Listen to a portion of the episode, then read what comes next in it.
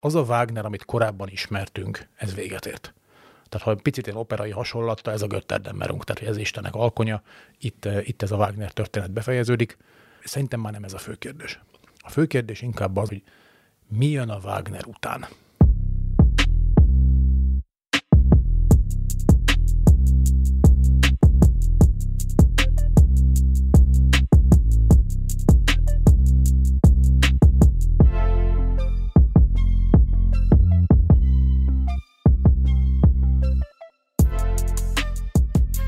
Amióta elindult az ukrán hadsereg ellentámadása, azóta pontosabban már az előtti kicsivel is beszéltük Király Andrissal és Rácz Andrással, hogy ismét leülünk és átbeszéljük a front helyzetet egy podcastban. Ezt le is egyeztettük, hogy erről fogunk beszélgetni, és aztán jött a hétvége, és Oroszországban történt valami, amit szerintem nagyon kevesen értenek igazán. Egy lázadás, egy pucs, ami nem is volt az, de az is volt, véget is ért és nem is ért. Úgyhogy most erről is kell, hogy beszéljünk egy kicsit, de fogunk a, az ukrán ellentámadásra meg a háborús helyzettel is beszélni Rácz Andrással, Oroszország szakértővel, a Budapesti Corvinus Egyetem oktatójával és Király Andrissal, a 444 újságírójával. Sziasztok! Szia! Szia! Ha belevághatok egyből. Kérlek. Így a, én nagy rajongója vagyok a nomenklatúráknak, és tegnap Ez jól egyébként indul.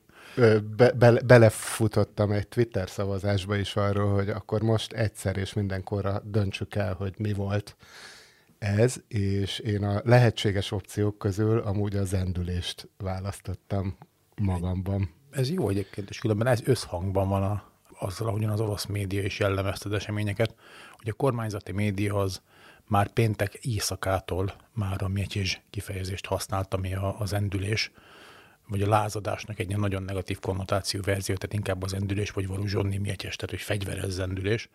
Úgyhogy tök jó, mert akkor így nomenklatúra szempontjából szépen felzárkoztunk a TASZ-hoz. És akkor így, meg, meg, így, megvalósult a, a narratív koherencia, ez nagyon fontos. Egy kicsit foglaljuk össze, kérlek, hogy, hogy mi is történt, mi is zajlott, hol kezdődött ez az egész. Azt nagyjából tudjuk, hogy hol ért véget, de hogy, hogy dióhéjban, ha el tudjátok mesélni, hogy értelmezésétek szerint mi is történt. Ugye ez, ami most történt a hétvégén, ez egy nagyon hosszú folyamatnak egy nagyon váratlan kulminációja. Tehát a Wagner csoport és a Védelmi Minisztérium, illetve a hadsereg vezérkara között évek óta feszült a viszony. Ennek kulturális okai is vannak, olyan okai is vannak, hogy a Wagner csoport harcosai azok kevésbé fegyelmezettek, mint a katonák. Elég sok bűnöző volt közöttük korábban, és az át- átlag Wagneres sokkal jobban keresett, mint az átlag katona. Tehát a két szervezet eléggé gyűlölte egymást már korábban, Szíriában voltak ebből esetek például.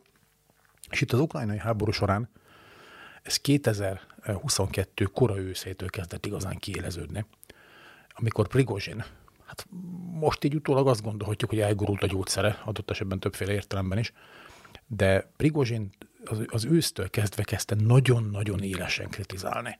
Mind a hadsereg vezetését, tehát Gerasimov vezérkari főnököt, mind ugye Sojgu védelmi minisztert, mindezt akkor, amikor a, az ukrajnai orosz műveletek élére kinevezték Szergei Szurovikin tábornokot. És ugye adódott a kérdés, hogy miközben a Wagner csoport logisztikailag, ellátásban, fegyverzetben, minden tekintetben az orosz hadseregtől függ, így miért gondolja Prigozsin, hogy jó ötlet közben az orosz hadsereget tényleg hihetetlen mocskos hangnemben kritizálni? És erre az volt a megfejtés, hogy Szurovikin Prigozsinnak nagyon közeli embere volt. Ugyanis Prigozsin évek óta üzletelt Szurovikin feleségével, Anna Szurovikinával. És akkor, amikor Szurovikin lett az ukrajnai műveletek főparancsnok, akkor Prigozsin úgy gondolta, hogy akkor itt most kitört a hetedik mennyország, mert hát tényleg az ukrajnai műveleteket az én kliensem irányítja tulajdonképpen. Úgyhogy ősszel nagyon erősen bizalma volt, ősszel nagyon-nagyon keményen felvállalta a konfrontációt uh, ugye a hadsereg vezetésével, csak aztán január elején váltás történt az ukrán műveletek irányításában, az egyes számúból, tehát Szurovikin egyes számúból kettes számú lett, mert az egyes számúra kinevezték Valeri Gerasimov vezérkari főnököt. És hát akkor innentől adottak a problémák, mert Valeri Gerasimov elkezdett törleszteni, és akkor a Wagner csoportnak hogy ellátási nehézségei támadtak, nem kaptak elég lőszert, mindenféle ilyesmi történt. Tehát ez, ami, amit a múlt hétvégén láttunk, ez már nagyon-nagyon korábban, sokkal korábban elkezdődött. A tényleges kiváltók, az pedig az, hogy június 10-én a Védelmi Minisztérium kiadott egy rendeletet, ami előírta azt, hogy minden katona, minden önkéntes formációnak pontosabban amely az orosz hadsereggel együtt harcol, alá kell írni egy szerződést a Védelmi Minisztérium a július 1 Ugye azért nem katonai magánvállalatokat mondtak, mert a katonai magánvállalatok illegálisak Oroszországban egyrészt, másrészt messze nem csak a Wagner csoport van jelen önkéntes alakulatként, hanem rengeteg kisebb-nagyobb önkéntes formáció, ténylegesen a ilyen rohamegységektől kezdve kisebb kozák alakulatokon át a, mindenféle egyéb alakulatokig. De hát nyilván ez a Védelmi Minisztériummal szerződés kötelezettség, ez, ez ilyen Damoklész kardja volt Prigozsin fejföld, ugye ez volt június 10. Prigozsin próbált alkudozni két-három napig, vagy növelni a Wagner csoport érdemeit, hogy ne rendeljük már alá a Wagner csoportot, mert nem lesz hatékony. Csak ugye 13-án Putyin tartott egy sajtókonferenciát, vagy egy ilyen sajtóbeszélgetést, egy úgynevezett katonai bloggerekkel, ezekkel a vajankorokkal. Megkapta nyilván ezt a kérdést, hogy, hogy akkor most mi a helyzet a, a Wagner alárendelésével, és nagyon, nagyon váratlan dolog történt. Putyin azt mondta, hogy ő teljes mértékben egyetért Sojgu védelmi miniszter szándékával. Tehát az történt, hogy az eddig a konfliktuson kívülálló, azon felülálló elnök teljes egészében beállt a saját védelmi miniszterem mögé, tehát állást foglalt a Sojgu Gerasimov konfliktusban, bocsánat, a Sojgu Prigozsin konfliktusban. Na most innentől Prigozsinnak azok az esélye, hogy ezt bárhogyan megnyerhetné, radikálisan lecsökkentek. De és arra volt, lehetett bármi reális esélye, hogyha tényleg a Wagner csapatokkal elindul Moszkvának, és követeli, hogy a, hát a Sojgu fejét lényegében, akkor, akkor bármi eredményt el tud érni, azon kívül, amit elért, hogy talán elmehet? Az, egy, az egyik megoldás az eseményekre az, hogy Prigozsin megbolondult, és akkor úgy gondoljuk, hogy nem racionális döntést hozott. Ugye ennek a magyarázatnak az a gyengéje, hogyha tényleg az elme baj, vagy valamiféle ilyen akut rövid zárlat lenne magyarázat, az nem magyarázna, miért ment vele sok ezer Wagner harcos.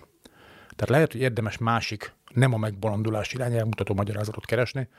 Nekem azt tűnik valószínűnek jelenleg, amikor beszélgetünk, ugye szerda délelőtt, hogy Prigozsinnak olyan információi voltak, ami alapján ez bátor, de nem teljesen irracionális döntésnek tűnt.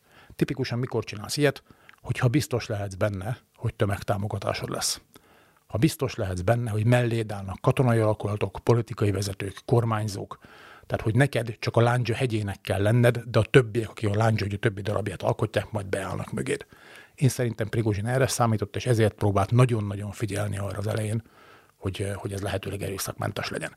Ugye miután lelőtték az első helikoptereket, ez nyilván kútba esett, és amikor elindult Moszkva felé a menet, akkor néhány óra alatt kiderült, hogy nem lesz megtámogatás. Ugye nézzük Prigozsin narratívát, és szombat reggel nagyon-nagyon bátor, nagyon kemény dolgokat mondott. Tehát szombat reggel olyasmiket mondott, hogy a polgárháború megkezdődött. Na most az átlag orosz Iván Ivanovics számára a legrettenetesebb dolog, ami történni tud, az orosz történelemben a legrettenetesebb dolog, ami történni tud, az a polgárháború. Tehát eleve polgárháború kirobbantásáról beszélni, ahhoz, ahhoz nagyon-nagyon magabiztosnak kell lenned. Sőt, olyat is mondott szintén szombat dél, délelőtt, hogy hát hamarosan új elnökünk lesz. Miután persze kiderült, hogy nincs mögötte tömegtámogatás, szombat délután már egészen másképp kommunikált, de az elején ezek az első nyilatkozatok, ez nekem azt mutatja, hogy ő neki olyan információja lehetett, az egy másik kérdés, hogy honnan, hogy majd lesz mögötte tömegtámogatás, ha indul.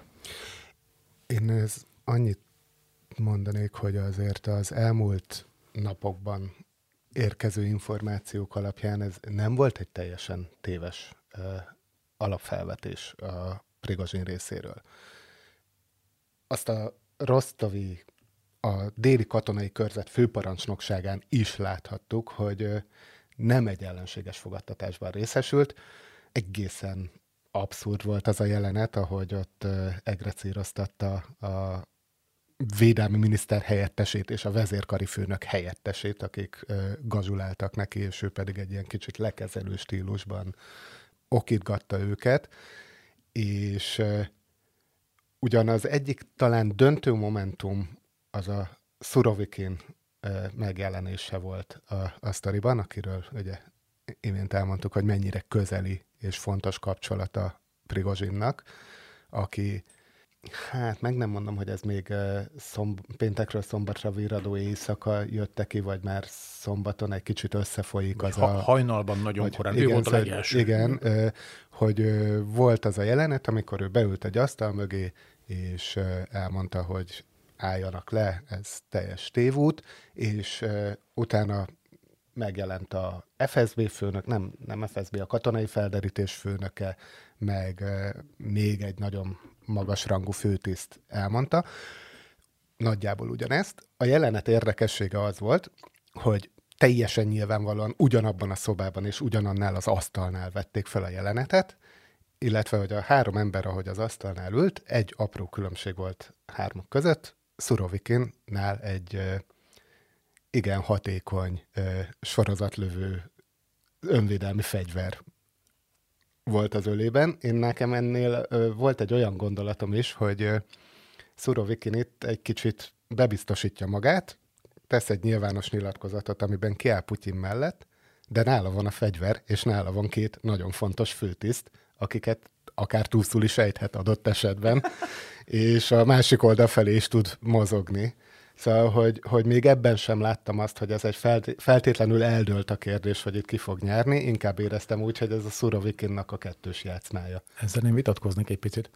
A, mégpedig azért, mert e, ezek a figurák, akikkel Szurovikin ugye együtt csinálta ezt a nyilatkozót, ezek sosem mennek egyedül. Tehát ezeknek mindig van egy, e, egy személyes testőrségük velük, tehát az, hogy Szorovikin egymaga ezt a két figurát túlszólajt, ez teljesen valószínűtlen. Az, hogy a fegyver ott van, és a három közül ugye a legalacsonyabb rendfokozatú és beosztású az a Szorovikin, ugye a hat, a tényleges hatalmi pozíciót illetően. Tehát nekem ez úgy tűnt, hogy Szurovikin a fenyegető a három közül, nem a másik kettőt fenyegeti, hanem Prigozsinékat. És ugye az, hogy ez a három ember, ez valamikor nagyon korán, de már az események kezdete után egy szobában volt, és megcsinálták ezt a felvételt. Ugye péntek este általában azért az átlag orosz, meg az átlag orosz katonák főleg, azok jellemzően nem jól kivilágított szobában vesznek föl józanó videóüzeneteket, hanem egészen más csinálnak. Tehát az, hogy ez a három ember egy helyen volt egyszerre, az események kezdete után, de még nagyon-nagyon korán, ez, ez nekem azt mutatja, hogy az egész meg volt tervezve, fel volt építve.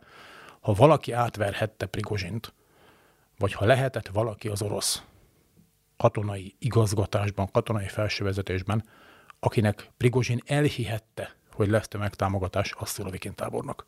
Tehát én gyanítom, vagy most jelenleg ezt tippelem tényleg pár nappal az események után, hogy Szurovikin húzhatta csőbe Prigozsint, és mikor Prigozsin már elindult, tehát már átlépte a határt, már ugye ott volt Rostovnál, tehát már nem volt számára visszaút, akkor Szurovikin eh, szépen demonstratívan megcsinálta a fordulatot, gyakorlatilag elengedte, elengedte Prigozsint, hogy akkor innen tudok menjenek a maguk útján. Csapda volt szerintem. Viszont a helyzet még ugye továbbra is képlékeny, annyiban, hogy amit Prigozsin 6-9 hónapja bírálatként elmond a, az orosz katonai felsővezetésről, az rezonál a fronton harcolóknál.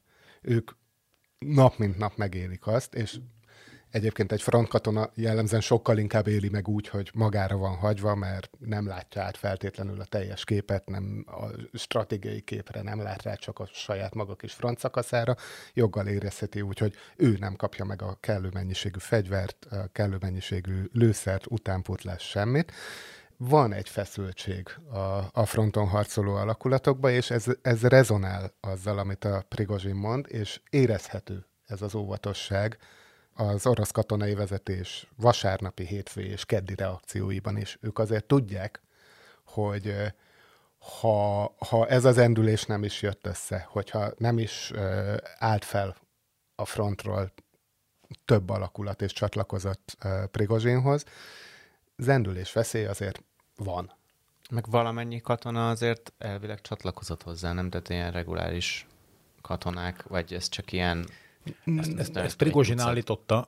Ugye az volt az érdekes, hogy ugye a déli katonai körzet központja az Rostov, és Rostovban nagyon sok katonai alakulat van. Ugye egyébként, fun fact, Rostov az orosz katonai egészségügynek is az egyik nagyon fontos központja, tehát katonai kórházak vannak, ott rehabilitációs intézmények, egy csomó minden, rengeteg katonai alakulat, harcolók és nem harcolók egyaránt, Sőt, Prigozsin Rostov felé menet, vagy hát illetve amikor ugye elindul a konvoj, akkor például elfoglalta Millerovói katonai repülőteret is. Ez ugye nagyon-nagyon közel van az ukrán határhoz, ugye a határ orosz oldalán.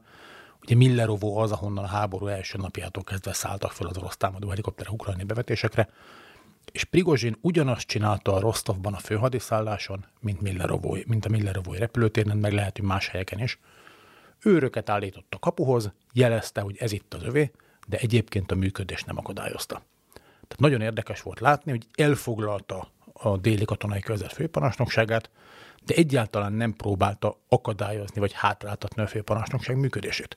Hiszen neki ugye vannak szimpatizánsai a, a sereg körében, és nem, nem akarta azt elérni, hogy a főparancsnokság megbénítása mondjuk összeomoljon a front.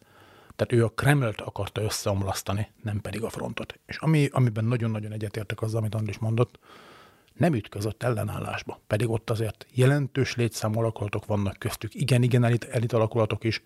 És a Millerovói reptér azért izgalmas, mert az van a legközelebb a fronthoz. Tehát ott erős, hatékony őrség van, amely ki van képezve, fel van szerelve arra, hogy mondjuk egy ukrán különleges művelettel szemben meg tudja védeni a repülőteret.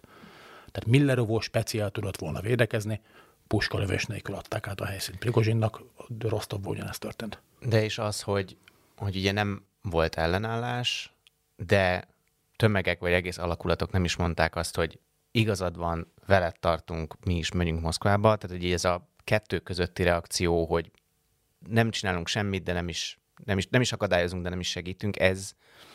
Ez egy végtelenül szovjet dolog. Nagyon-nagyon atomizált, nagyon-nagyon individualista társadalmak adnak jellemzően ilyen reakciót. Tehát, hogy nem foglalunk állást, nem állunk ki, nem fordulunk szembe, hanem meglapulunk és kivárjuk, hogy elmúljon a vihar. És ugye Prigozsinnak pont ezt pecsételte meg a sorsát. Senki nem fordult vele fegyverrel aktívan szembe, de senki nem is állt mellé. Már pedig tömegtámogatás nélkül ezt nem lehetett megnyerni.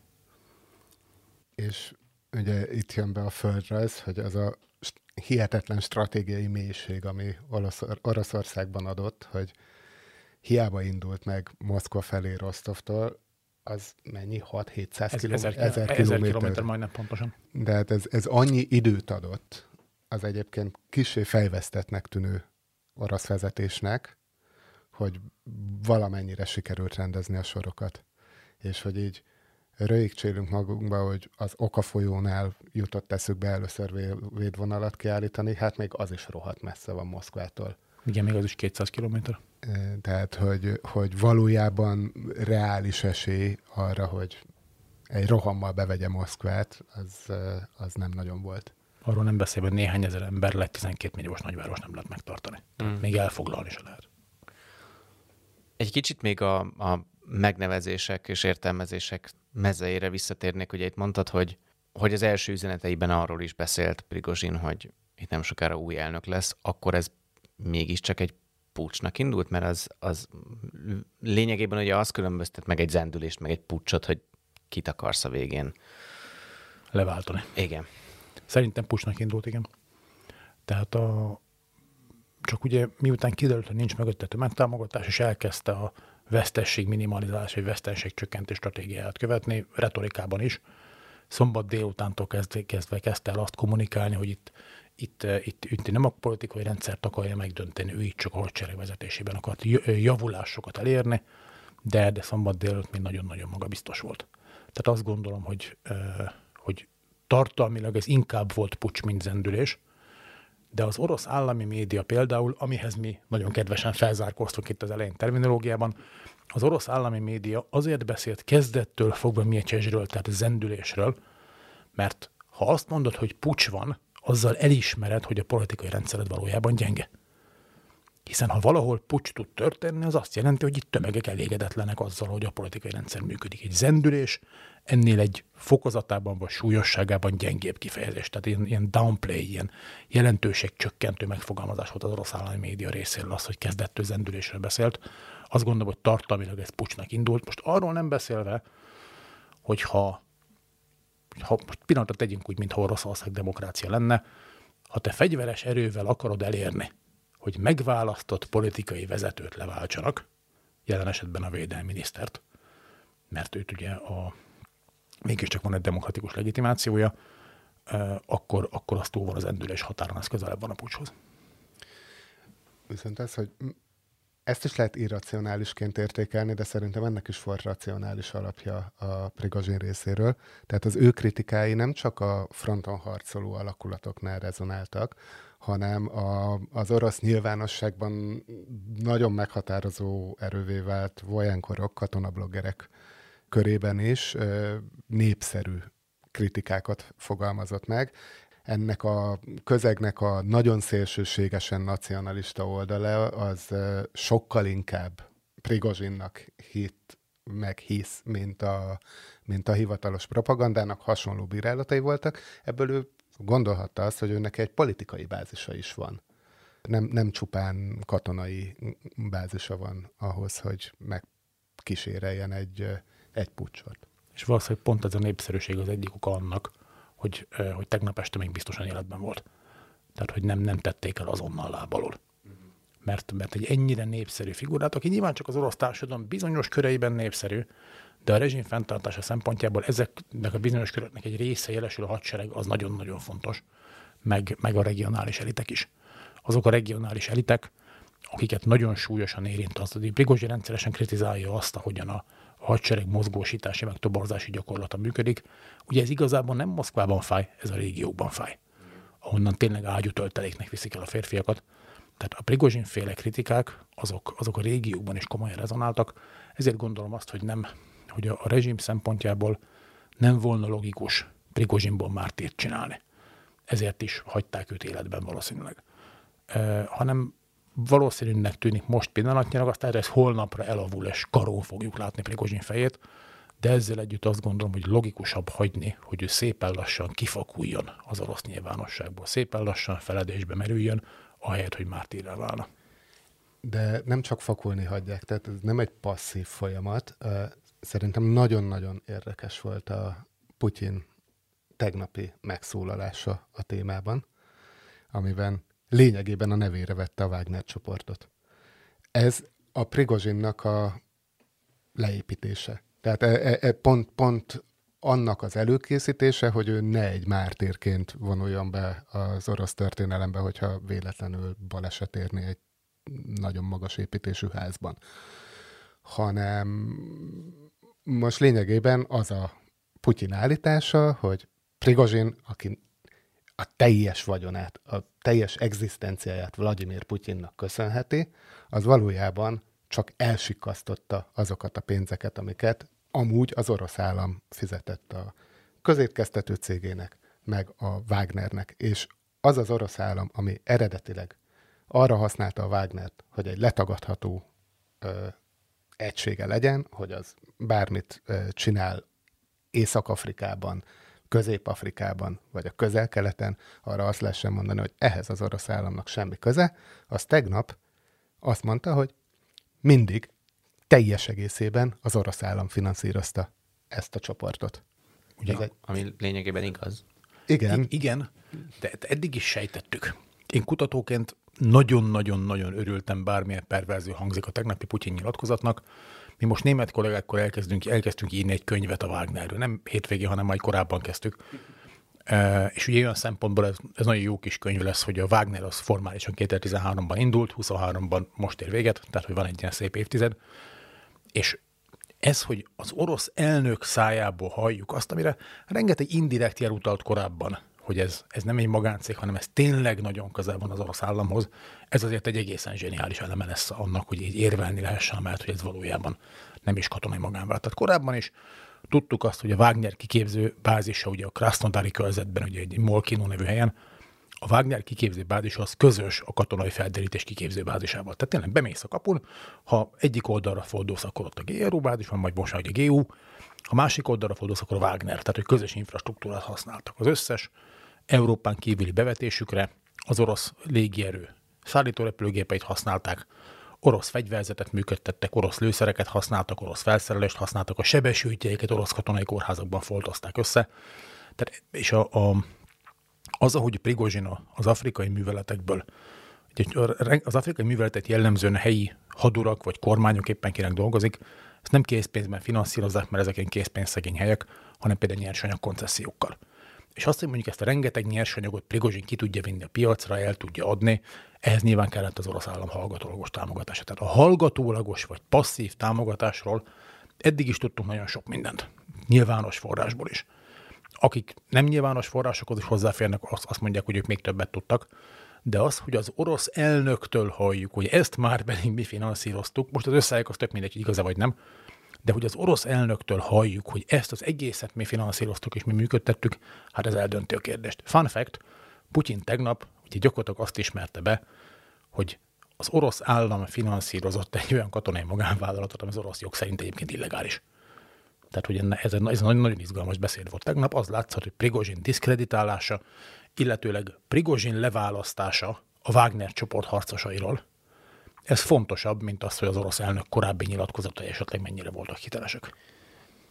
És arról mit lehet gondolni, sejteni, tudni gondolom még keveset, hogy, hogy ezekkel az Európán kívüli hát operációkkal mi lesz? Mert ugye azt tudni, hogy ugye az Ukrajnában harcoló Wagner katonákat lényegében betagozzák a hadseregbe, de ugye, ahogy mondtad, ott vannak közép-afrikai köztársaságban, Szíriában, még egy csomó helyen, ilyen bányákat, meg, meg, meg, meg olajfúró, vagy ilyen olajmezőket felügyelő, lényegében ilyen kitermelő operációkat menedzselő Wagner egységek, akik nyilván orosz állami segítséggel, de hát az a Prigozsin céghálóján keresztül végzik ott a hát, dolgokat, ami ugye az, hogy kiszipolyozzák ezeket a természeti erőforrásokat. Ezekkel, ezekkel mi lesz? Ezt ugyanúgy be tudja kebelezni az orosz állam? Minden részletet nem tudunk, néhány részletet már tudunk. Ugye Szergej Lavrovtól már hétfőn elhangzott, hogy az orosz jelenlét Maliban és a közép-afrikai köztársaságban folytatódni fog. Azt Lavrov nem mondta, hogy a Wagner színeiben, lehet valószínűleg átcímkézik majd ezeket az alkulatokat, szaknyelven szóval átalá rendelik, de hogy, de hogy továbbra is meg fog maradni a, a boots on the ground, tehát a jelenlét helyben. Nagy valószínűséggel Líbiában is megmarad, mert a líbiai légibázis, amit a Wagner működtet, az kulcsfontosságú nem csak abban, hogy a, a Líbián keresztül Európába irányuló migrációs útvonalakat nyitva tartsa, és ezen keresztül nyomást gyakoroljon a kontinensre, hanem abban is, hogy ezen a légi, e, ezt a líbiai légibázist használják arra, hogy innen lássák el a szudáni felkelőket és fegyverrel. Tehát Líbia biztosan marad, ameddig Szudánban az instabilitás kitart, szerintem a szudáni jelenlét is marad, de, de mondjuk az kisebb. Az, hogy ez ilyen periférikusabb műveletekkel mi történik, ezt, ezt most még szerintem nem lehet megmondani. Egy nagyon-nagyon szerintem nagyon látványos és nagyon mélyreható következménye ennek egyébként a, az aktív orosz külpolitika kicsit nehezebbé válik. Ugye Oroszország eddig azért élhetett a Wagnerre, vagy az, arra használta a Wagnert, hogy a, a letagadható műveleteket elvégezzék, beavatkozzon országokba úgy, hogy azt állíthassa, hogy semmi köze az égvilágon, ami ez történik. Líbiában hivatalosan oroszok nincsenek. Közép-Afrikában hivatalosan nem voltak jelen. Maliban hivatalosan nem voltak ott. Miközben ott voltak, tudjuk, ott volt a Wagner. Most ezeket nyíltan fel kell vállalniuk. És hát hogy mondjam, nem véletlenül nem avatkoztak be ezekbe a konfliktusokba eddig nyíltan. Tehát ez egy nagyon-nagyon hasznos eszköz, hogyha van egy letagadható hadsereged és ezt most elvették saját maguktól. Jelentős korlátja lesz ez az aktív orosz külpolitikának és még abban évekig. Az, és még abban az esetben is, tehát szerintem a, a Wagner sorsa az már kevésbé kérdés. Tehát ugye három, jelenleg három forgatókönyv áll a Wagner harcosok előtt, egy, hogy aláírhatnak ugye a Védelmi Minisztériumok, és akkor valamilyen formában betagozódnak az orosz reguláris haderőbe. Hogy a nevet lehet, hogy megtartják, lesz Wagner zászlóaj, vagy ha elég sokan lépnek át, akkor mondjuk Wagner dandár, de az, de az önállóság, vagy ez a kvázi autonómia, ez megszűnik, ugye ez egyik út. A másik út az nyitva áll előttük, meg lehet, hogy könnyebb is sokak számára, ideértve a reguláris haderőt is, le lehet szerelni. És a harmadik út, hogy el lehet menni Belarusba, ez utóbbinak a kontódjai még, még kicsit bizonytalanok, de tehát a Wagner, az a Wagner, amit korábban ismertünk, ez véget ért. Tehát ha egy picit ilyen operai hasonlatta, ez a Götterdammerung, tehát ez Istenek alkonya, itt, itt ez a Wagner történet befejeződik, Szerintem már nem ez a fő kérdés. A fő kérdés inkább az, amit Andris is mondott, hogy mi jön a Wagner után. Mert a tagadható fegyveres erőre, a letagadható erőkivetítés képességére arra továbbra is szükség lesz.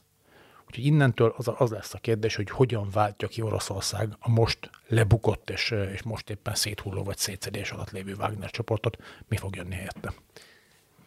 Egy pillanatra belekapaszkodnék, hogy elhangzott Belarus, hogy ha van nyertese ennek az egész dolognak, ez a minden hájjal megkent Belarus TS elnök, aki 94 óta hatalmon tud lenni, úgyhogy 94 óta folyamatosan gyenge is.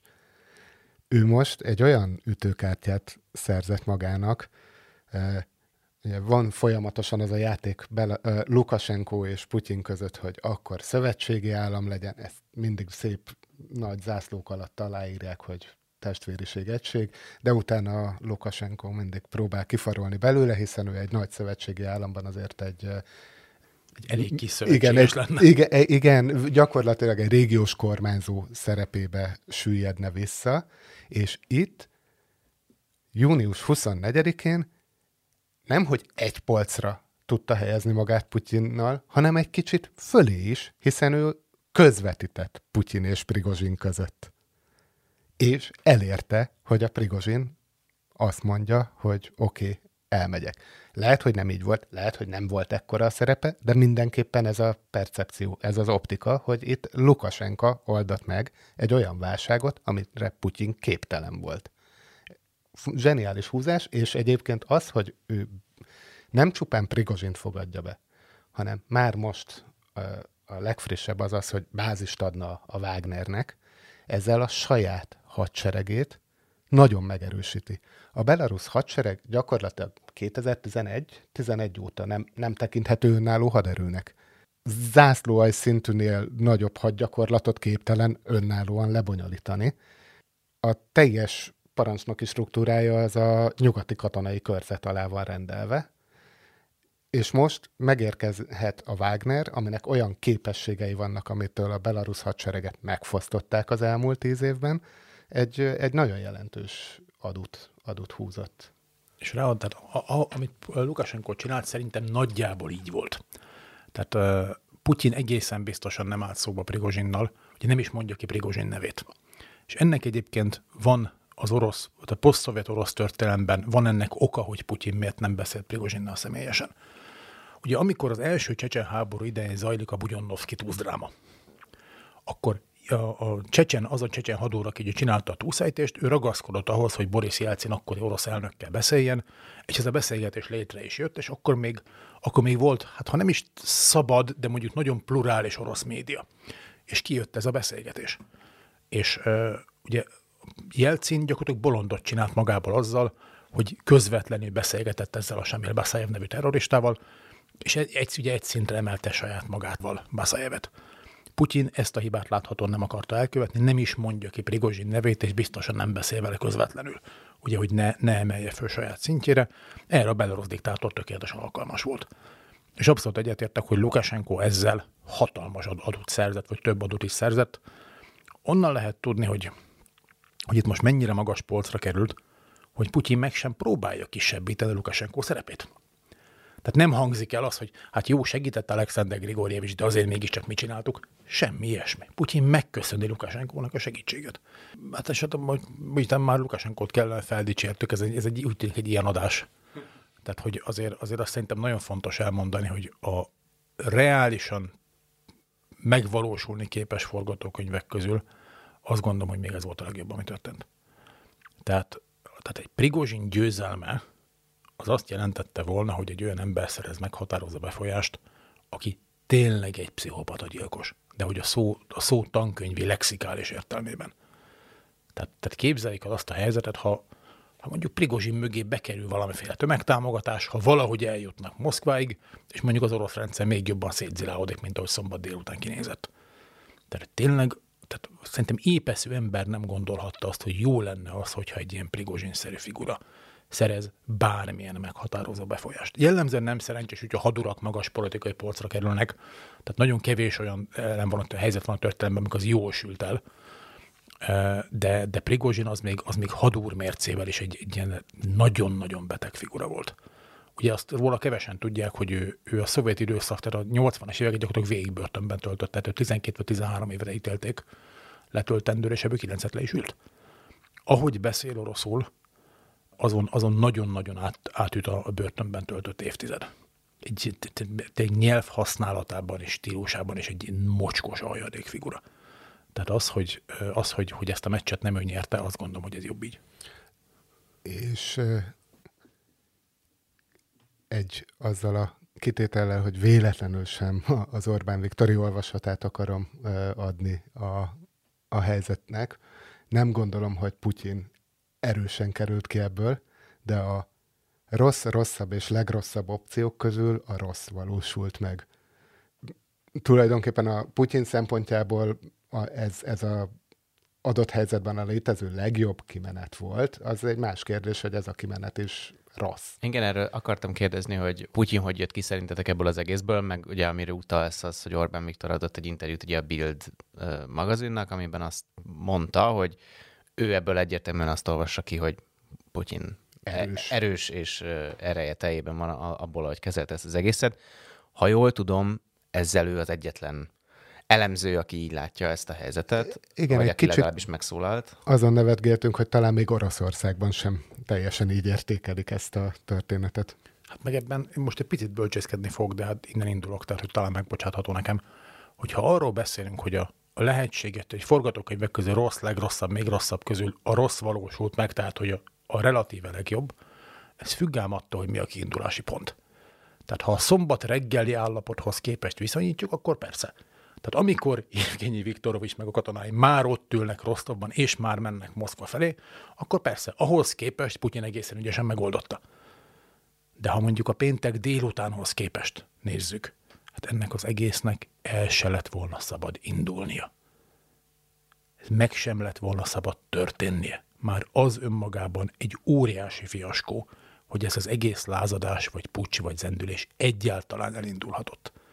Tehát ez egy, ez egy megmagyarázhatatlanul súlyos hírszerzési, belbiztonsági és értékelési hiba. Arról nem beszél, hogy az is kiderült, az orosz államnak nincsenek elég gyorsan mozgósítható tartalékai. Itt a nyugati meg déli katonai körzetben. Tehát itt azért az, hogy ez az egész egyáltalán meg tudott történni, ez, ez, ez egy hihetetlen erős indikátor annak, hogy, hogy mekkora kuplerája van valójában az orosz felsővezetés, megy abban, hogy az ország működik. Tehát amit Putyin beszél, meg amit fura módon átsüt az Orbáni retorikán, és amit én nem értek, hogy miért van, az, hogy sikerült megakadályozni a további eszkalációt, ez siker? Hát nem tudom. Szerintem a siker az lett volna, ha egyáltalán nincs eszkaláció. Nem, hogy további, de hogy semmilyen. Tehát az, hogy ez meg tudott történni, ez, ezek után nagyon-nagyon furcsa bármit úgy értékelni, hogy ez Putyin erejét mutatná, szerintem pont az ellenkezőt mutatja. Másrészt meg az, ami az ilyen kremfigyelő köröknek annyira talán nem újdonság, de az orosz közvélemény számára ennyire nyilvánvalóan még nem mutatkozhatott meg. Nagyon kijött az, ami Putyin egyik legnagyobb gyengéje, hogy a bonyolult döntési helyzetekben ő tökörészik. Nem tud gyors és határozott döntéseket hozni, és ez a bizonytalanság egy olyan országban, ami gyakorlatilag egy egy személyi vezetésre épült, tehát a végső döntést lényegében mindig a Putyinnak kell meghoznia, bénítólag hat. Ezért ez nagyban hozzájárult ahhoz, hogy, hogy Rostov után még Voronyezsnek is neki mm, tudott indulni a, a Wagner, mert hogy, hogy fentről semmilyen utasítás nem érkezik, akkor a középső és az alsó szinteken nem születnek döntések. Önállóan senki nem fog határozni, ezzel András nagyon szépen kifejtette, hogy a, a szovjet, szovjet, szovjet rendszerből eredő nagyon individualista inkább kimaradni mindenből felfogás következménye is, de annak is, hogy Putyin döntő helyzetekben nem, nem a leghatározottabb vezető. És így az is látszott ráadásul, hogy amikor elindul az egész válság, akkor a regionális elitek egymás után állnak ki Putyin mellett. A helyi kormányzók, Ramzan Kadyrov, Csecsen Hadúr. De a, az orosz állami felső vezetésből, és főképp az oligarchákból nyilván senki nem állt Prigozsin mellé, de nagyon-nagyon sokan elmenekültek Moszkvából. Tehát volt, aki csak Szentpétervárig, volt, aki külföldre, és tényleg a legerősebb oligarchák közül mindig, de Potanyin, ő ugye Törökországig menekült a magángépével. Tehát az, az is kiderült, hogy itt az elit nem fordul ugyan nyíltan szembe Putyinnal, de nem is áll ki nyíltan mellette. És ez, az, ez a hihetetlen ilyen, ilyen, ilyen tömeges exodus Moszkvából, ami az elit körében lezajlott ugye szombaton napközben, ez azt mutatta, hogy azok a figurák, akik tényleg a legfelső elit részei, tehát van valami fogalmuk arra, hogy a rendszer valójában hogyan működik, ők reálisnak tartották azt a lehetőséget, hogy Prigozsin adott esetben eljut Moszkváig.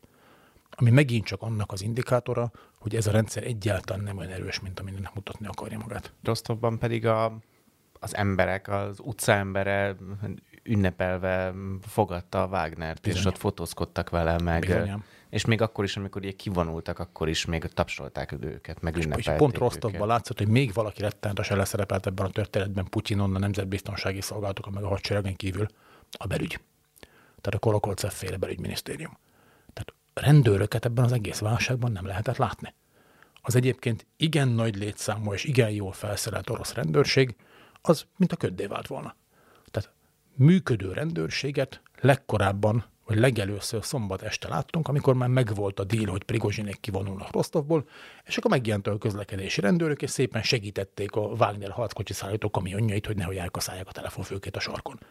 De az előző 24 órában nyoma nem volt a rendőrségnek. Tehát az is kiderült, hogy ez a rendőrség, ez abban, hogy, hogy ellenzékéket vegzáljon, vagy, vagy tüntető diákokat verjen, ebben jeleskedik, de bármilyen komolyabb válság esetén tökéletesen használhatatlan. És ugye András, te írtál egy hosszú Facebook bejegyzést ilyen első elemzésként erről az egész folyamatról, amiben, amiben írtál ennek az esetleges hosszú távú politikai következményeiről is Putyinra nézve, amiben, ha jól emlékszem, azt hittad, hogy lényegében ez így a 24-es elnökválasztás lehetőségeit kinyitja erről. Tudsz egy kicsit beszélni, hogy itt mire, mire gondoltál konkrétabban? Ugye arra, hogy a nagyon-nagyon megrendült az erős vezető, nem csak, nem csak az imidzse, hanem a gyakorlatban derült ki, hogy az erős vezető, ez, ez két dolgot nem csinál, nem erős és nem vezet. Tehát amit, amit Király András mondott, hogy hezitált és, és nem hozott határozott döntést majdnem egy fél napig, azt ugye más forrásokból is tudjuk, hogy Putyint nem lehetett elérni ez, ez nem biztos, hogy az, amit, uh, amit a 24-es elnök választás az orosz elit legnagyobb része akarna Oroszország élnél látni. Most félreértés ne essék, hogyha valószínűség szerint kellene rangsorolnom a szenáriókat a 24-es elnök választásra, most azt az opciót, hogy a biológia közbeszól, ezt tegyük félre. Tehát ha valószínűség szerint kéne rangsorolnom a szenáriókat, akkor a legvalószínűbbnek még mindig azt érzem, hogy, hogy Putyin elindul és nyer. A második legvalószínűbb az, hogy Putyin nem indul el, de egy menedzset átmenet történik, és az, hogy ténylegesen nyílt versenyben, ha nem is demokratikus, de nyílt versenyben dőlne el az elnöki pozíció sorsa, ez a legkevésbé valószínű. De az, hogy igen, ha legvalószínűbb azt tartom, hogy Putyin elindul és nyer, de ennek a valószínűsége most arra alacsonyabb, mint mondjuk egy héttel ezelőtt volt. Tehát itt azért ez nagyon-nagyon komoly fiaskó volt a lakosság felé is, meg, meg főleg az eliten belül. Én kettő dolgot fűznék ehhez hozzá. Az egyik, hogy kialakult egy alternatív politikai közösség, ami attól függetlenül, hogy ez a pucs hogy zárult, ez egy létező dolog, tehát van egy erős orosz nacionalista szélső jobboldal, ami kritikus a Kremlel. Adott esetben, hogyha egy, az elnökválasztás egy ilyen népszavazás lenne, akkor egyértelműen Putyinra szavazna. Egy olyan helyzetben, ahol már versengés alakul ki, ez egy olyan bázis, amit meg kéne szólítani, meg kéne fogni. 2024-ben nem tudjuk, mi lesz az állás az ukrajnai háborúban. Azért ezt egy ordító sikerként nem lehet jellemezni, ami Ukrajnában történik. Ez is gyengíti Putyint, és erősíti egyébként ezt a szélsőséges nacionalista oldalt. A másik gondolatom pedig az, hogy ha egy ilyen irányított átmenet forgatókönyv, kettes forgatókönyv valósul meg, egy ilyen irányított átmenet forgatókönyve viszont megnyitja a pucs lehetőségét újra. Akkor a hatalmi elitek egyrészt van elbizonytalanodhatnak, másrészt pedig ott vagy valaki ki lett választva. Hogyha valaki ki van, lett választva, akkor valaki más viszont nem lett kiválasztva.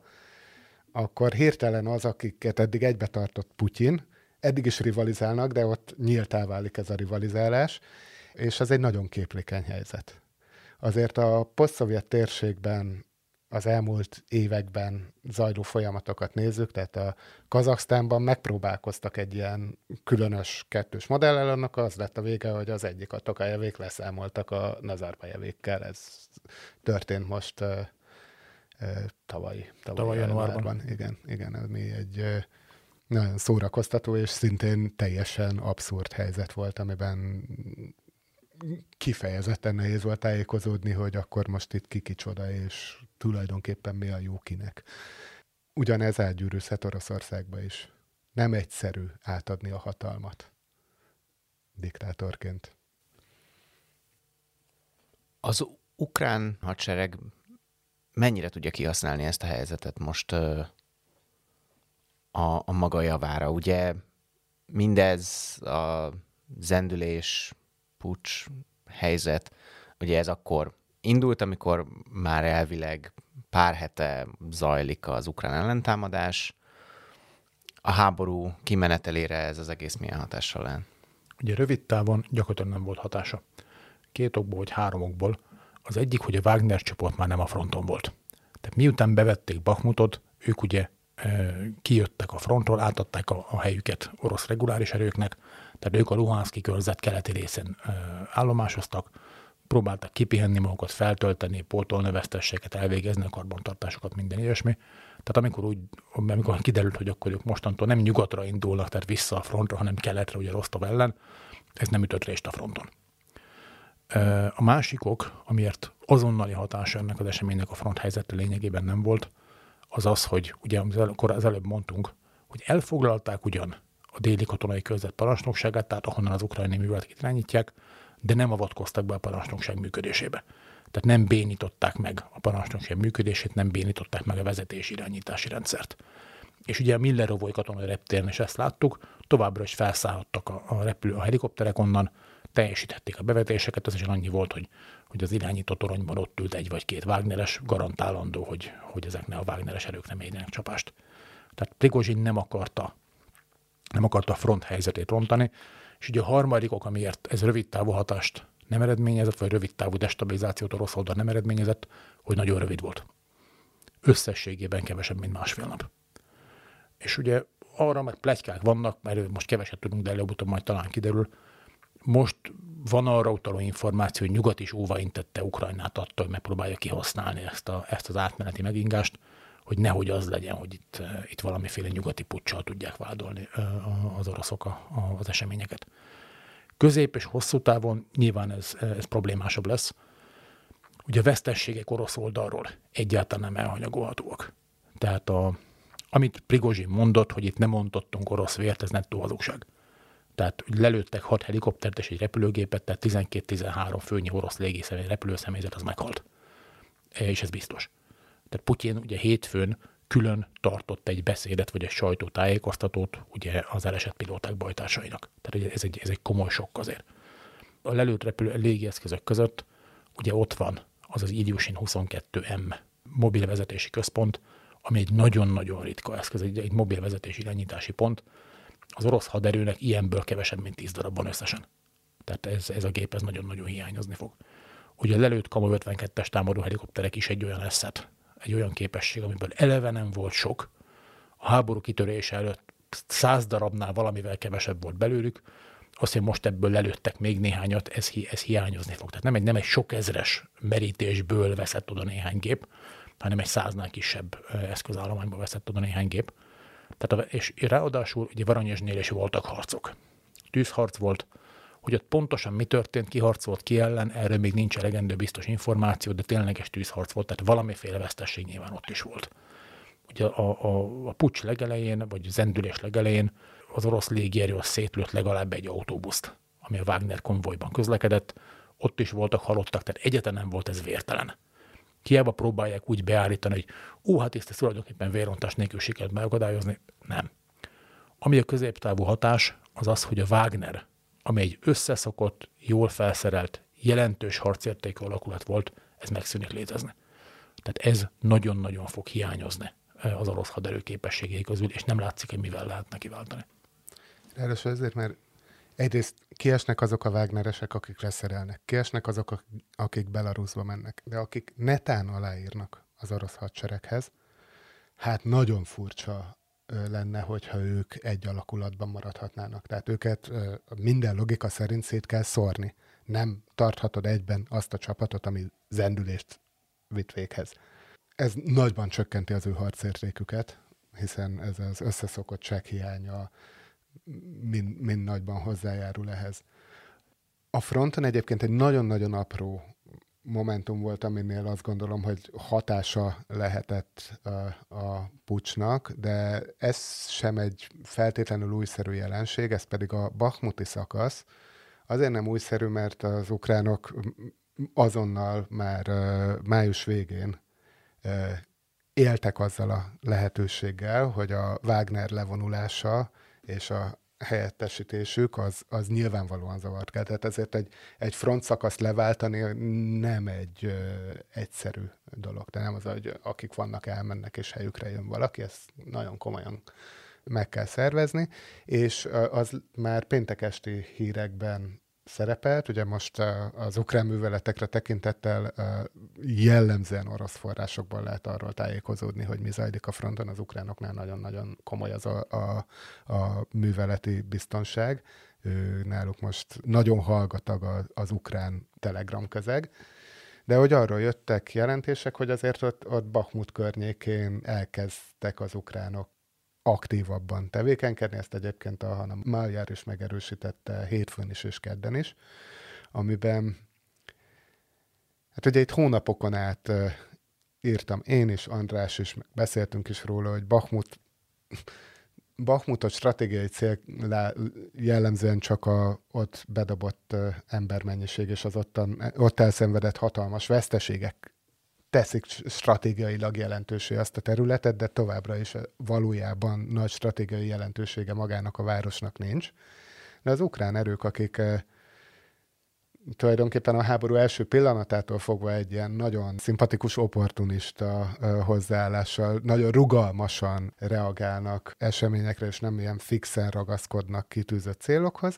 Ezt most láthatólag arra használják ki, hogy itt egy jelentős számú orosz erőt lekössenek egy stratégiailag nem kiemelt területen. Lényegében folytatják azt, amit egészen májusig védekezéssel, azt most offenzívával folytatják, megint lekötnek nagy orosz erőket egy jelentéktelen front szakaszon. És mivel adja a Bakmutért folytatott ütközet, az a háború leghosszabb ostroma, tehát 10 hónap.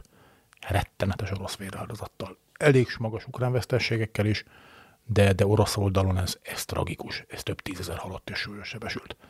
És egy ilyen kiindulási pontból Oroszország politikailag sem engedheti meg magának belföldön, hogy elveszítse Bakmutot, amért ugye ennyi vért áldoztunk. Tehát az, hogy Ukrajna továbbra is kisebb támadó műveleteket hajt végre Bakmuttól északra és délre, és tehát fenyegeti a várost, vagy a várost védő orosz erők szárnyait, ez, ez, ez zseniális, mert ez egy olyan pont, amit, amit Oroszországnak muszáj megvédeni, ha már, ha már tíz hónapig harcolt érte. Ezt a tíz hónapot így kontextusba helyezzük, hogy ez így a második világháború ostromai között is egy kifejezetten hosszúnak igen, tisztességes hossz lenne. Igen, igen, igen, tehát ilyen Budapest és Leningrád, ami talán hosszabb. 10 hónapnál. Hát Leningrád az 900 nap, tehát hogy igen, az, az, igen. az emberi történelem egyik leghosszabb ostroma. Igen. Hát az, igen, az a kb. csak Szarajevó van igen. Fariban. Hogyan lehet értékelni azt, ami eddig történt ukrán ellentámadás, vagy ellenoffenzíva címén. Ugye nagyon sokat lehetett olvasni arról, hogy el fog indulni, aztán, hogy talán már elindult, mert már valami dolgok történnek, de akkor még aztán arra lehetett olvasni, hogy ez még talán nem az, csak ilyen előkészítő, aztán talán hivatalosan is elindult, aztán Andris, te megírtad, hogy aztán jött egy műveleti szünet. Mi történt eddig, meg mit lehet tudni arról, hogy mennyire volt eredményes, meg mennyire megy úgy, ahogy Zelenszkijék tervezték? Több különálló kérdés, és módszertanilag ezeket kicsit különbözőképpen kell megközelíteni. Ugye ami eddig a ténylegesen elért eredmények, az mintegy 130 négyzetkilométernyi terület felszabadítása, néhány egészen apró falu felszabadítása. Ez nem sok. Tehát ha a nettó mérleget akarjuk megvonni, akkor minimális területet szabadítottak föl, és egyetlen különösebben jelentős területet sem szabadítottak föl. Na most, ha arra a kérdésre akarunk válaszolni, hogy Zelenszkijék tervei szerint megye, ezt azért nem lehet megmondani, és mondom, ez módszertan, mert nem tudjuk, hogy mihez viszonyítunk. Tehát nem tudjuk, hogy mik voltak Zelenszky eredeti tervei, és ehhez képest az elért eredmények hogyan viszonyulnak. Tehát erre biztos választ nem lehet adni. Ha elengedjük azt a szándékot, hogy ilyen nagyon szigorú, ilyen komparatív összehasonlítást csináljunk, tehát kicsikét lazítunk a módszertanon, akkor azt hiszem, hogy megalapozottan lehet azt mondani, hogy az eredeti tervekhez képest ez nem megy jól. Tehát, hogy az ukrán vezetésben azt lehetett látni, hogy tavasz folyamán, március, áprilisban főleg nagyon magasra sorolták az elvárásokat, hogy akkor jöjjön még több nyugati fegyver, most már minden megvan, most már akkor majd elindulunk. Amikor elindul az ellentámadások, az első néhány napban az ukrán vezetés gyakorlatilag semmit nem mond. Ugye Andris mondta azt, hogy nagyon szigorú a műveleti biztonság, tehát hogy ez, ez ugye információs értelemben értelmezendő, semmit nem mondtak az első néhány napban. Utána Zelenszky kiállt, és azt mondta, hogy ez már az, indulunk, megyünk, figyeljetek, jó lesz.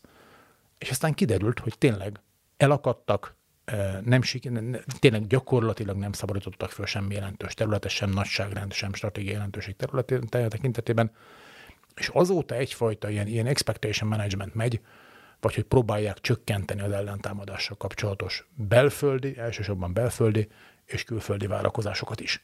Hogy nem lesz ez olyan gyors, ez még nem is a fő ellentámadás, csak az ellenség gyenge, gyenge pontjait keressük, tehát, tehát próbálják csökkenteni a történtek jelentőségét. Én ebből arra következtetek, hogy nem ez volt az eredeti terv.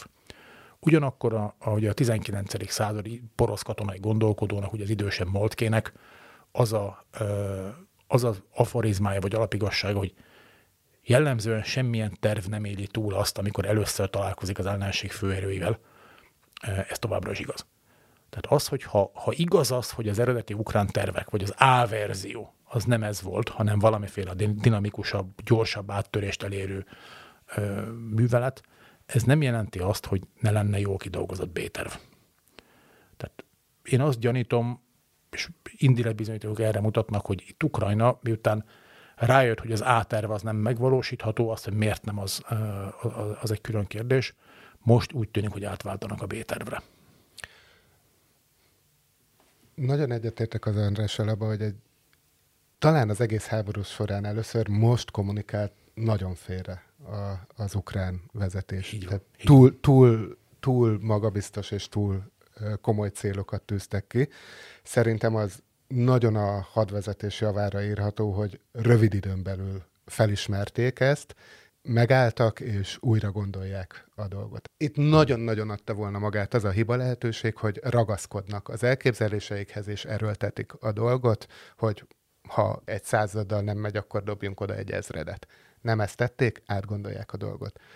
Az, hogy miért volt ennyire de nekem egy kicsit megmagyarázhatatlan, hogy mi volt ez a fölényes magabiztosság az elején, mert hogyha azt nézzük, akkor lényegében az ukrán hadsereg, ami ugyan NATO kiképzésben részesült dandárjai vannak most már, de ez egy lerövidített NATO kiképzés volt, tehát nem ugyanaz a szintű NATO kiképzés volt, mint amit egy angol vagy egy német katona kap, és ők frissen toborzott alakulatok, nem nincsen harci tapasztalatuk. Ezekre a teljes szárazföldi hadviselés létező legbonyolultabb, legnehezebb, legösszetettebb feladatát bízták, az áttörést, úgy, hogy az áttörésnek az egyik legfontosabb feltétele, a légifölény, az nem is volt adott. Ezzel eleve számolni jók is kellett, hogy megfelelő légi támogatás nélkül kéne áttörni a kiépített védelmet. És az egy dolog, hogy önmagában ez a legnehezebb művelet, de ráadásul pont az orosz hadsereg erőssége ellen kellett támadniuk, mert ha valamiben kimondottan jó az orosz katonai doktrina, az a mélységi védekezés, ami egyébként a Surovikin nevéhez köthető most is. Ő építette ki Surovikin vonalnak, és nevezik azt a nagyon tagolt, nagyon mély, 30-40 kilométer sőt helyenként ennél bőven több lehet, hogy így 50-60 kilométer mély védelmet is, ahol nem is az van, hogy az ukránok most az első vonalat rohamozzák, hanem az első vonal előtti 10-15 kilométer mélységű biztonsági zónában zajlanak a harcok. Még nem érték el Zaparizsiában az ukránok az orosz első vonalat se. Ehhez képest tényleg olyan várakozások voltak, hogy itt leviharzunk a tengerig, ketté vágjuk, és a Krimben fogunk megállni, és ugye nem is volt ehhez semmilyen időtáv mondva, tehát tényleg úgy jöhetett volna át, hogy itt egy villámháború, egy harkivi offenzívát fogunk látni, miközben valójában a reális az egy herszoni offenzíva e, időrendje lett volna. Igen, az, hogy itt a, a Ukrajna miért emelhette ennyire magasra az elvárásokat. Ugye Ukrajna egy szempontból van bizonyos politikai időnyomás alatt, ez egy politikai szempont, ugye a Vilniuszi közelgő NATO csúcs előtt, ugye július közepén, előtte Ukrajna szeretne valami nagyon látványos, jó kommunikálható eredményt elérni. Ezzel még most sincsenek feltétlenül elkésve, tehát még van nagyjából két hét addig, hogy valami látványosat mutassanak, de az, hogy, hogy ennyire magabiztosan kommunikáltak az ellenoffenzíva megindítására, és az első néhány napban úgy gondolták, hogy ez jól fog sikerülni, szerintem ebben a, a Vilniuszi csúcs közeledés által jelentett politikai nyomás is, is szerepet játszik. És ugye a másik, az pedig a, ugye korlátos idő áll rendelkezésre ahhoz, hogy, hogy érdemi eredményt érjenek el. Ugye ukrajnai időjárás és terepviszonyok között nagyjából október közepéig lehet nagyobb léptékű gépesített műveleteket végrehajtani, mert utána jön az ezerszer megélekelt Rasputice vagy Bezdarózsia időszak, amikor minden sárrá válik. Tehát most június végén vagyunk, tehát július, augusztus, szeptember, meg októbernek mondjuk a fele. Három és fél hónap, ennyi idejük van. Illetve ami még eszembe jutott, hogy ami most történik, az részben amúgy a nyugat kritikája is. Tehát, hogyha azt veszük, hogy milyen fegyvereket vetnek be most az ukránok, és milyen erőket vetnek be most az ukránok, ezek azok a fegyverek és azok az erők, amikről 6-12 hónapja született döntés, hogy ezeket átadják, ezeket a képességeket.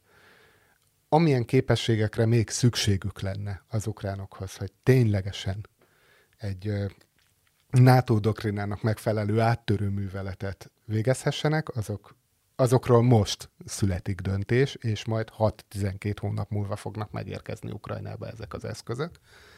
És ráadásul a nyugati támogatásra valahogy mindig olyan érzésem van, az a jellemző, hogy az ukránok kérnek valamit, amire a nyugatiak azt mondják, hogy jó, akkor odaadjuk ezt mínusz 5 százalék, mert hogy szerintünk meg nincsen szükségetek ennyi dologra. És mindig az adott pillanatnyi helyzetből indulnak ki, és nem a fél év múlva, vagy egy év múlva elképzelhető helyzetből, tehát tulajdonképpen lemaradásban van folyamatosan a nyugati támogatás az igényekhez képest, és az ukrán hadseregnek ezzel a megkötéssel együtt kell élnie, hiszen bár egyébként most, ha jól értesültem, viszonylag jó, ö, nagy léptékben sikerült felpörgetniük a saját belső fegyveriparukat. De itt arra gondolsz például, hogy a Zelenszky elnök lényegében nem tudom, most már hónapok óta mindenhol arról beszél, hogy adjatok nekünk vadászrepülőket, és, és... Hát e, e, akkor született az első, sőt, hát döntés még mindig nem született erről, vagy már, már eldőlt, hogy fognak kapni nyugati negyedik generációs gépeket? Ez ugye kiképzés. Ugye a, kikép, tehát, a, tehát a pilóták kiképzése már egynél több országban zajlik. Ezek igen, után nagyon furcsa, akkor, nem kapnának igen, gépeket hozzá. Igen, de hogy, hogy maga a gépek átadásáról szóló döntésig még nem jutottunk el, már a felajánlások már megvannak, már jelezte több ország, hogy ő hajlandó lenne adni. Most ezek azok a repülők, amikre most lenne, illetve három hete lett volna szükség. Uh-huh. A tankok, amiket most bevetnek, azokra valójában tavaly szeptemberben lett volna szükség Harkivnál, mert hogyha akkor rendes manőverező ukrán páncélos alakulatok vannak, akkor nem Harkiv és Luhansk határán állnak meg, hanem Luhanskon belül.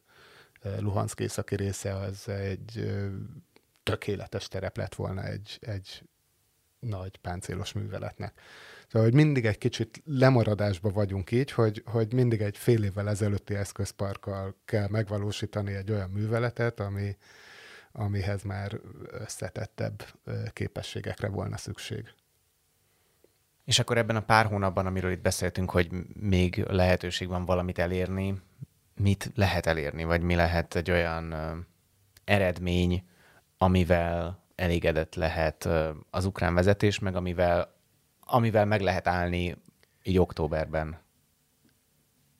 Azért vagyunk nehéz helyzetben, mert nagyon kevés információnk van arról, hogy valójában mi történik a frontokon, milyen veszteségeket szenvednek el az oroszok, milyen veszteségeket szenvednek el az ukránok, milyen erőket vetnek be az oroszok, milyen erőket vetnek be az ukránok.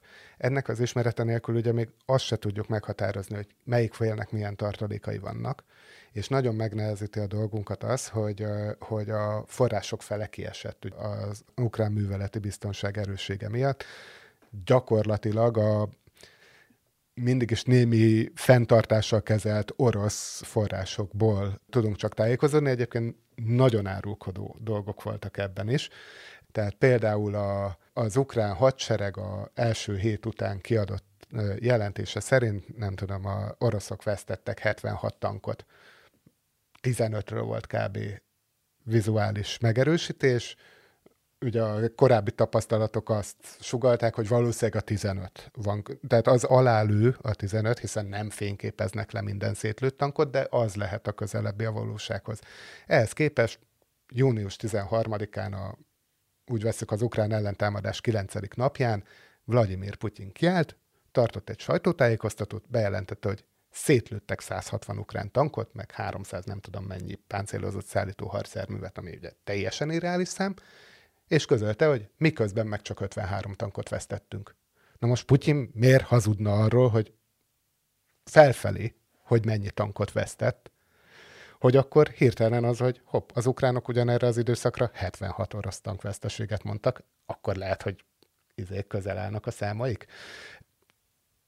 Arra, hogy milyen erőket vetnek be, a, arról is így értesülésekből lehet tájékozódni, például nekem nagyon érdekes, hogy az egy dolog, hogy Bachmutban nem frissen kiképzett alakulatok, meg nem ez a 9-12 dandár, amiről a hírszerzési jelentésekből tudunk, amiket a, a, a nagy ellentámadásra tartalékoltak, nem ezeket vették be Bachmutban, de még a zaporizsiai fronton sem mindenhol ezeket az alakulatokat vették be, meglepő módon, ahol a területileg legnagyobb eredményeket érték el az ukránok, ott a 68-as éger harcol, de az már tizedik hónapja harcol, az nem egy frissen bedobott alakulat. A frissen bedobott alakulatokat a négy támadási irányból kettőben vetik be, és ezekben is talán kettő vagy három dandárt, de ezeket sem dandár szinten, hanem a orosz propagandának hála 69 szögből lefotózott 8 darab Bradley lövész páncélos, ami ne, még csak meg se semmisült, csak mozgásképtelenné vált javarészt. Ugye ezt láttuk, ez van eladva. Na most ez a 8 Bradley, két Leopard, ez ráadásul nem is egyszerre indult meg, ez azt jelenti, hogy ilyen század erővel bevetve tapogatózó támadások zajlottak azon a szakaszon. Tehát, és ráadásul minden információ, meg képi megerősítés arra utal, hogy az eszközöket elvesztették ugyan, de az ennél sokkal értékesebb embereket, a kezelőket nem. Mert egy Bradley-t holnap küld az Egyesült Államok, a Bradley kezelőit viszont három hónap kiképezni alsó hangon is, és akkor azok mondjuk úgy elvezetgetni tudják.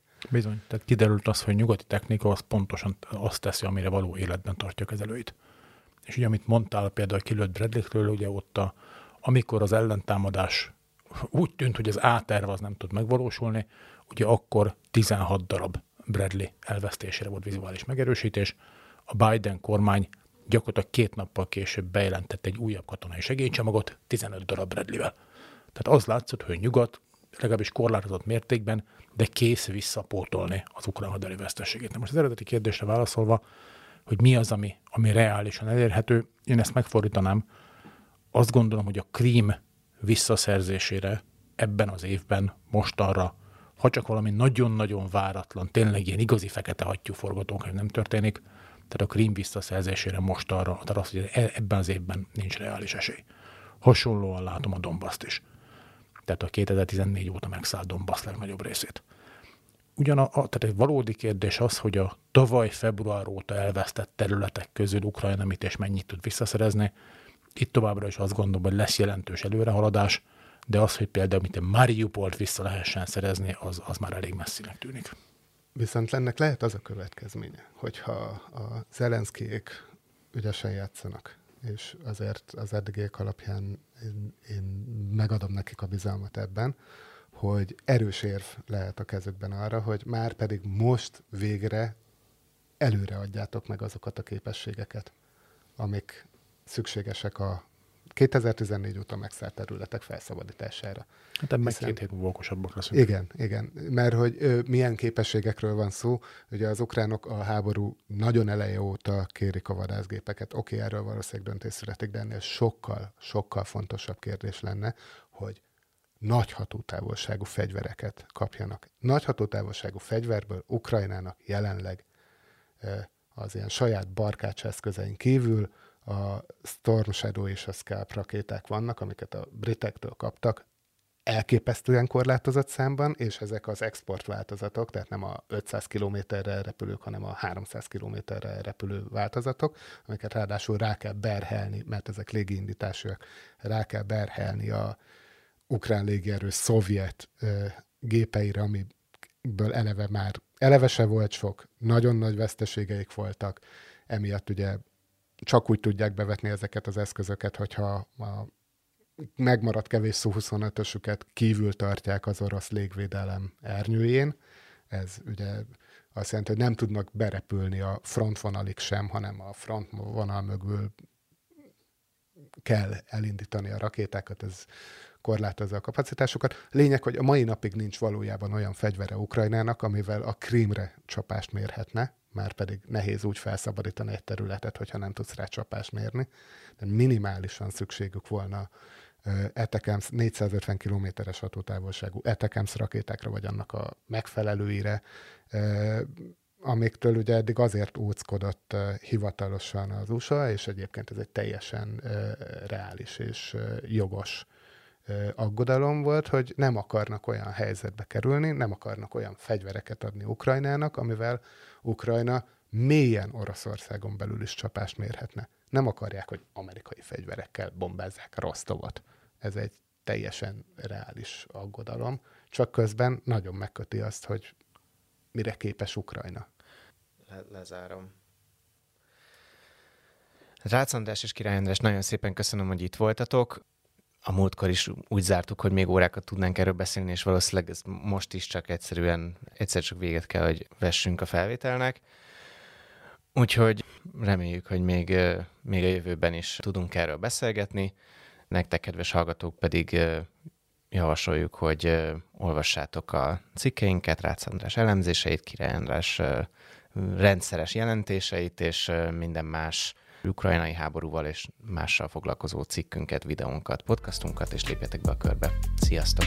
Köszönjük szépen, sziasztok! Sziasztok!